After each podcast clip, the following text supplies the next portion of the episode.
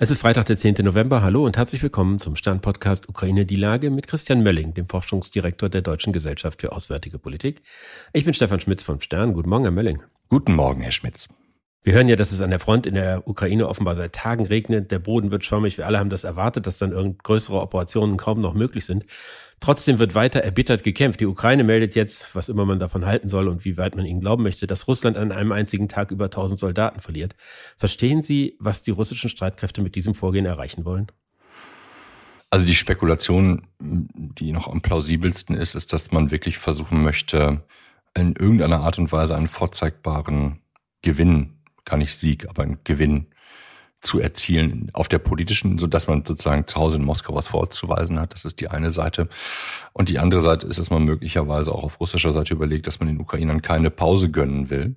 Warum man sich allerdings dafür ausgerechnet, gerade mit Blick auf die Ostukraine, eine, eine Gegend ausgesucht hat, die so stark befestigt ist, schon seit 2014, das erschließt sich dann einem nicht so ganz. Also klar ist es, wäre es für die Russen dann natürlich der symbolische Sieg größer, wenn man genau diesen, dieses Gebiet einnehmen könnte.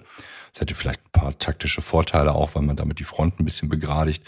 Aber offensichtlich, darum kann man das natürlich auch lesen, ähm, ist Russland zuversichtlich, dass es genug Menschen hat, die es an die Front werfen kann und auch genug Munition hat, ähm, um diese Art ähm, des Krieges erstmal für die nächsten Wochen, Monate so durchhalten zu können. Das ist, glaube ich, eine, eine wichtige Nachricht. Jetzt kann man sagen, die verspekulieren sich. Hm, das weiß ich nicht. Also das wäre, glaube ich, eine, eine unterkomplexe Reaktion darauf, zu glauben, dass ähm, Russland nicht zählen kann, wie viel Menschen es pro Tag verliert ähm, und wie viel Munition es verschießt, um diese Art des Krieges weiterzumachen. Und, und wo ja auch Russland, das muss man auch sagen, sehr, sehr langsam, aber dennoch schrittweise vorankommt. Halten Sie es für plausibel, dass es einfach Vorgaben äh, für die Kommandeure vor Ort gibt aus Moskau, dass sie bis der Winter beginnt oder bis es irgendwie ganz zum Erliegen kommt, bestimmte Ziele erreichen müssen und dass es, auch wenn es jetzt komplett irrational ist, sie das einfach durchziehen müssen, weil sie daran gemessen werden?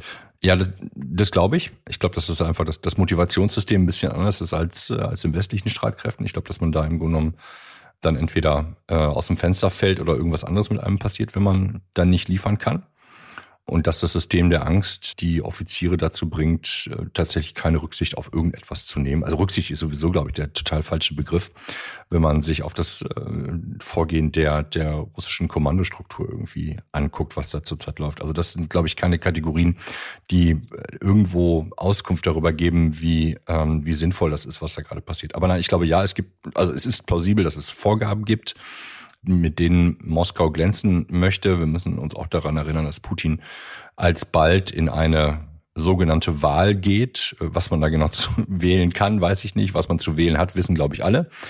Ähm, nichtsdestotrotz muss er natürlich aufpassen, dass er äh, quasi am rechten Rand nicht mehr Potenzial bietet für die Ultranationalisten. Und ähm, er im Grunde genommen äh, jetzt nicht, auch, auch wenn es nachher gefaked ist, ähm, nicht zu starken Schaden bei dieser Wahl nehmen wird. Hängt es bei dieser Art der Kriegsführung nicht letztlich davon ab, wer am Ende mehr Waffen, Ausrüstung, Nachschub, auch Soldaten an die Front bringen kann? Und äh, glauben Sie, dass Russland trotz der westlichen Unterstützung der Ukraine da langsam in den Vorteil gerät, dass sie halt schneller in der Lage sind, ihre Kapazitäten aufzubauen, was zum Beispiel Rüstung angeht? Ich glaube, man, man muss das unterteilen, wahrscheinlich in drei unterschiedliche Ebenen. Also erstens, wir gucken jetzt halt immer auf den Landkrieg. Es gibt ja ein paar Erfolge der, der Ukraine, äh, kurioserweise sozusagen auf See. Da geht es jetzt nicht um, um Seekriegführung, sondern die See ist ja ein, ein wichtiger Versorgungsaspekt ähm, für die russischen Streitkräfte mit Blick auf die Krim. Da hat man es geschafft, die, äh, die russische Schwarzmeerflotte immer weiter und weiter zurückzudrängen. Jetzt geht es aber nicht darum, die Siege zu, zu feiern, sondern um die Frage, okay, wie groß ist, wie differenziert muss man den Fortschritt, glaube ich, sehen. Wenn man die unterschiedlichen Datenpunkte mal versucht zusammenzutragen, dann kann man den Eindruck gewinnen, oder nein, dann gewinnt man den Eindruck, dass Russland in einigen Bereichen, also bei gepanzerten Fahrzeugen, äh, bei Raketen auch, mittlerweile die Voraussetzungen geschaffen hat, mehr zu produzieren und damit sozusagen nicht nur die Ukraine, sondern auch den Westen ich weiß gar nicht, wie das deutsche Wort dafür ist, äh, aus, auszuproduzieren. Also aus Englisch würde man sagen, to, to produce out oder zu, jemanden sozusagen zu, zu umkurven. Und das muss einem in der Tat Sorgen machen, weil das eine, eine wachsende Zahl ist offensichtlich. Ähm, teilweise sprechen die Quellen von von 200 Panzern pro Jahr. Das ist schon, schon erheblich. Plus die Russen sind halt in der Lage, auch ein erhebliches Maß an, an Rekruten immer wieder nachzuführen. Zweimal 140.000 pro Jahr, das ist schon eine enorme Menge, die da an Menschen, die zumindest mit Waffen umgehen können, produziert wird. Ähm, und so unterstützt das natürlich die Annahme, dass Russland auf den langen, auf seinen langen Atem setzt, äh, den es haben kann. Und wenn man dann noch mit dazu nimmt, dass Putin diesen Krieg einfach braucht, um am Leben zu bleiben, da muss man sich fragen, warum sollte der jetzt irgendwas anderes machen? Steht irgendwie überhaupt nicht, äh, dem steht gar nicht der Sinn danach, weil ihn das letztendlich gefährden würde in seiner politischen Macht, wenn er das machen würde. Er muss, bislang hat er recht mit der Annahme, dass er den Westen und die Ukraine ähm, quasi rüstungstechnisch überholen kann, egal wie viel tausend Leute da pro Tag oder pro Woche an der Front sterben. Sie haben ja gerade in dieser Woche mit einem Kollegen zusammen ein Papier vorgelegt, in dem Sie argumentieren, dass Russland nach dem Ende oder Abflauen oder Einfrieren des Ukraine-Konfliktes innerhalb weniger Jahre seine Streitkräfte so weit neu ausrüsten könnte, dass es Aussichten hätte, irgendwie einen konventionellen Krieg auch mit einem NATO-Land anzufangen. Und die NATO diese Zeit, die bleibt, das sind dann drei, vier, sechs, sieben Jahre, wie viel auch immer, intensiv nutzen muss, um Russland von einem großen Krieg abzuhalten. Und dass der Weg zur Verhinderung dieses Krieges sei, jetzt wirklich äh, die Verteidigungsfähigkeit aufzubauen, wie wir es noch nicht gesehen haben. Ja, das ist leider so. Also auch das ist sozusagen nur ein, ein Verbinden der Datenpunkte. Viele Dinge, die in dem Papier drin stehen, die kann man so wissen. Was wir gemacht haben, ist einfach mal ein paar Linien zu ziehen. Das kann man im Papier auch sehen, wenn man wirklich versucht, eine Zeitlinie reinzubringen. Und ja, die, die Realität ist dann schon atemberaubend, ähm, weil natürlich die westlichen Rüstungs- und Verteidigungssysteme auf einen solchen steilen Anstellwinkel überhaupt gar nicht ausgerüstet sind. Ne? Also wir stellen als erstes Zuständigkeitsfragen, Vorschriften, die wir einhalten müssen im Bereich äh, Munitionsherstellung etc. etc. Wir sind noch im Friedensbetrieb und Russland ist es nicht. Und deswegen ist halt die Idee in dem Augenblick, in dem der äh, russische Angriffskrieg quasi als Verbraucher des Materials, was, dessen, was die Russen gerade herstellen, wegfällt, können die das in was anderes investieren. Das ist dann nicht highly sophisticated, was da rauskommt, aber es reicht, um tatsächlich eine, ein militärisches Risiko, ein stark steigendes militärisches Risiko für NATO-Europa darzustellen. Gar nicht, weil Russland jetzt sozusagen bis nach Berlin oder Paris ziehen will, sondern der, der Hebel ist viel einfacher. Es würde wahrscheinlich reichen, einen Teil des Baltikums einzunehmen und zu sagen, ja, wir haben das jetzt hier und ihr habt ja gesehen in der Ukraine, wir können das lange besetzen. Äh, wir schlagen euch einen Gebietshandel vor. Äh, wir behalten hier den Teil, was wir behalten Litauen und dafür könnt ihr die beiden anderen ähm, baltischen Staaten behalten und wir gehen alle nach Hause. Und ähm, dann wird eine Diskussion beginnen. Herr, Herr Orban wird sagen, tolle Idee, sollte man so machen. Und übrigens, wir haben noch Gebietsansprüche in der Ukraine, die könnten wir vielleicht auch noch mal kurz diskutieren.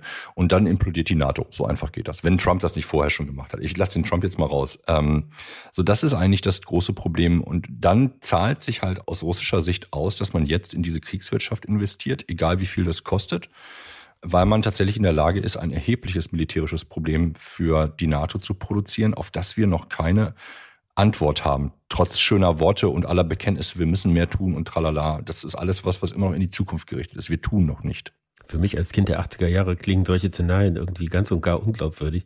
Ich meine, es bleibt doch dabei, dass am Ende zwei hochgerüstete Blöcke einander gegenüberstehen, die über Tausende von Nuklearwaffen verfügen.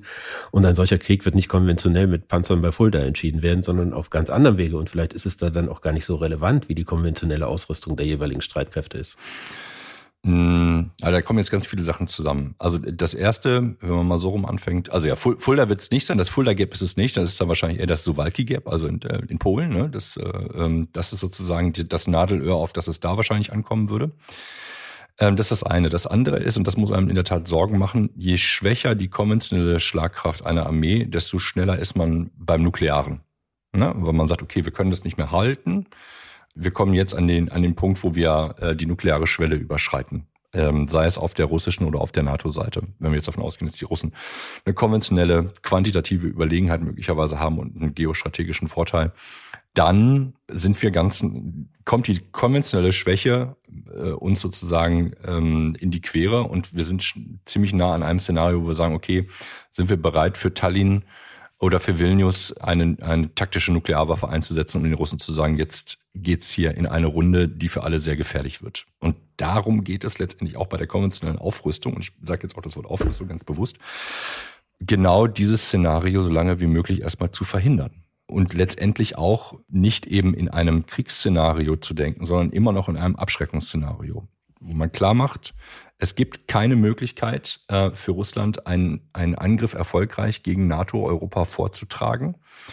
Der wichtige Unterschied ist, der sich einfach jetzt ergeben hat als, als quasi ähm, Konsequenz aus dem russischen Angriffskrieg auf die Ukraine, dass die Risikobereitschaft Russlands ähm, als so hoch eingeschätzt werden muss, dass die, wenn sie auch nur die minimale Chance sehen, dass sie es tun würden und dass wir deswegen in der Lage sein müssen, tatsächlich einen Konflikt militärisch gewinnen zu können damit wir ihn nicht gewinnen müssen. Und es ist nicht mehr, wir dürfen nicht verlieren, sondern wir müssen den gewinnen und wir müssen Russland klar machen, wir können den auch gewinnen. In Berlin findet ja gerade die Bundesverteidigung statt, dem Reden des Kanzlers und des Verteidigungsministers.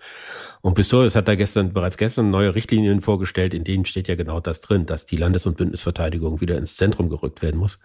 Erwarten Sie, dass das auch passiert?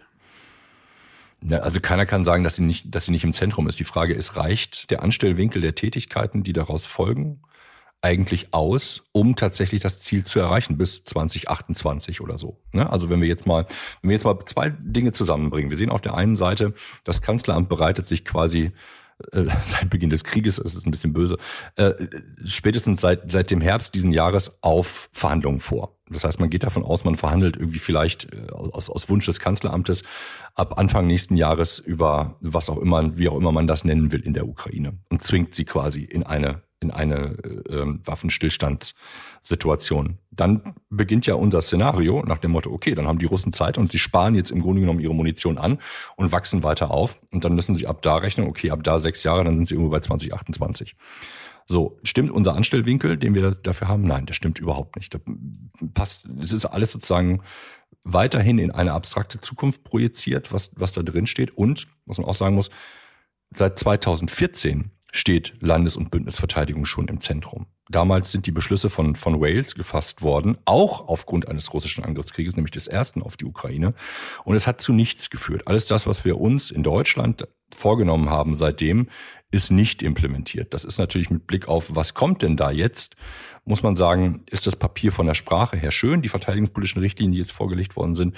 Aber dass deswegen der Maschinenraum jetzt raucht und glüht, das sieht man eben noch nicht. Und wenn man jetzt weiß, alleine eine neue Panzerstrecke aufzubauen, um welche zu bauen, dauert einfach mal zwei Jahre, dann sehen sie, wie einem die Zeit im Grunde genommen abläuft. Und einen Panzer zu haben, heißt auch nicht, dass man ihn fahren kann. Sie müssen Menschen damit trainieren, etc. etc.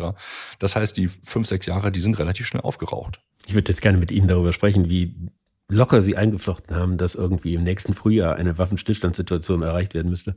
Würde aber gerne noch einmal auf Ihr Papier kommen. Da fordern Sie einen Mentalitätswechsel in der Gesellschaft. Als ich das gelesen habe, dachte ich, das klingt so ein bisschen so wie, ihr habt es auch nach 20 Monaten noch immer nicht verstanden. Ist das die Botschaft? Nee, und ich glaube, wir haben das mit der Mentalität, ich weiß gar nicht, ob wir es drinne haben, aber wir haben das versucht, sehr bewusst, sehr praktisch aufzulösen der Minister, also Pistorius hat das benutzt, äh, viele andere haben das auch benutzt. Und ich finde das eine Lehrformel. Was heißt Mentalitätswechsel? Mentalität Sie haben sie auch benutzt. Steht genau so drin. Äh, kann sein, aber wir haben es trotzdem versucht aufzulösen. Ne? Also das, was sozusagen, was muss denn da passieren? Und aus meiner Sicht ist die wichtigste Antwort, dass das Bewusstsein für das Risiko, aber auch die Möglichkeit, dass wir etwas tun können, um dieses Risiko zu beeinflussen, Teil des Alltags werden muss. Das würden andere als Militarisierung der Gesellschaft beschreiben wenn die Umwelt sich so radikal ändert, wie wir es zurzeit haben, dann ist es vielleicht trotzdem ganz äh, verantwortungsvoll, das zur Kenntnis zu nehmen und auch sich eben die Frage zu stellen, was können wir machen. Das heißt also, das, was Mentalitätswandel ist, ist, wir denken das in unserem Alltag mit und das heißt ähm, sowohl, das betrifft eben nicht nur die Bundesregierung und das Parlament, sondern letztendlich ist das eine Mikroebene. Jedes Dorf hat eine Aufgabe möglicherweise in einem, in einem Krisenfall, in dem die NATO angegriffen wird. Und sei es nur möglich zu machen, dass ähm, die Panzerverbände der Amerikaner durchrollen können, weil wir die Drehscheibe sind. Ne? Zurzeit gibt es kommunale Vorschriften, die das verhindern. Wenn sie das durchdeklinieren, ich weiß nicht, wie dick das Buch wird, dass man darüber schreibt, was geändert werden muss. Wir ändern es aber nicht, wenn wir sagen, na ja, aber wir haben doch die Vorschrift von, von vor dem Krieg, die muss doch weiterhin gelten.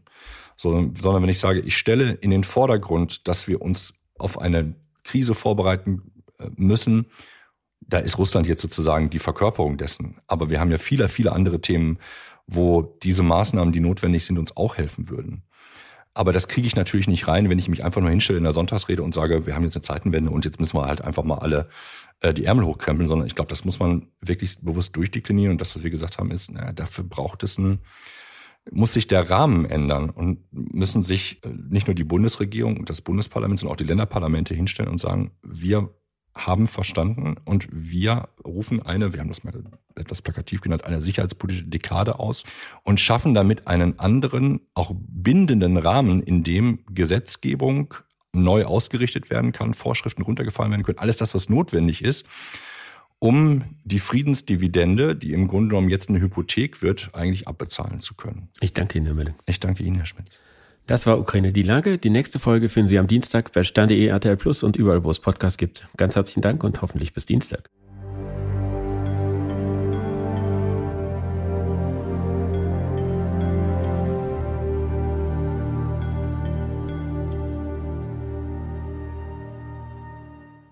Dieser Podcast ist eine Produktion der Audio Alliance.